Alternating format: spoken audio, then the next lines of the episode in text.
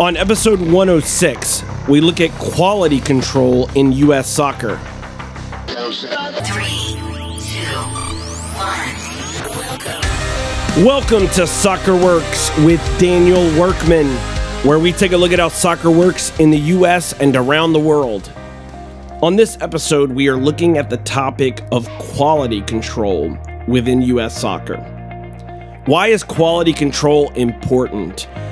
Well, first, it's how do you measure success? If, if you're not measuring success, if you don't have a way to measure success, if you don't have specific goals, milestones, principles, whatever those things may be, how do you measure success? How can you ensure quality?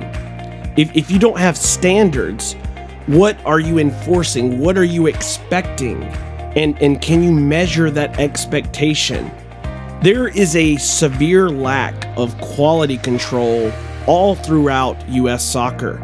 It is like a ship without a rudder. It is just floating in the sea without direction, without purpose, without specific measurements.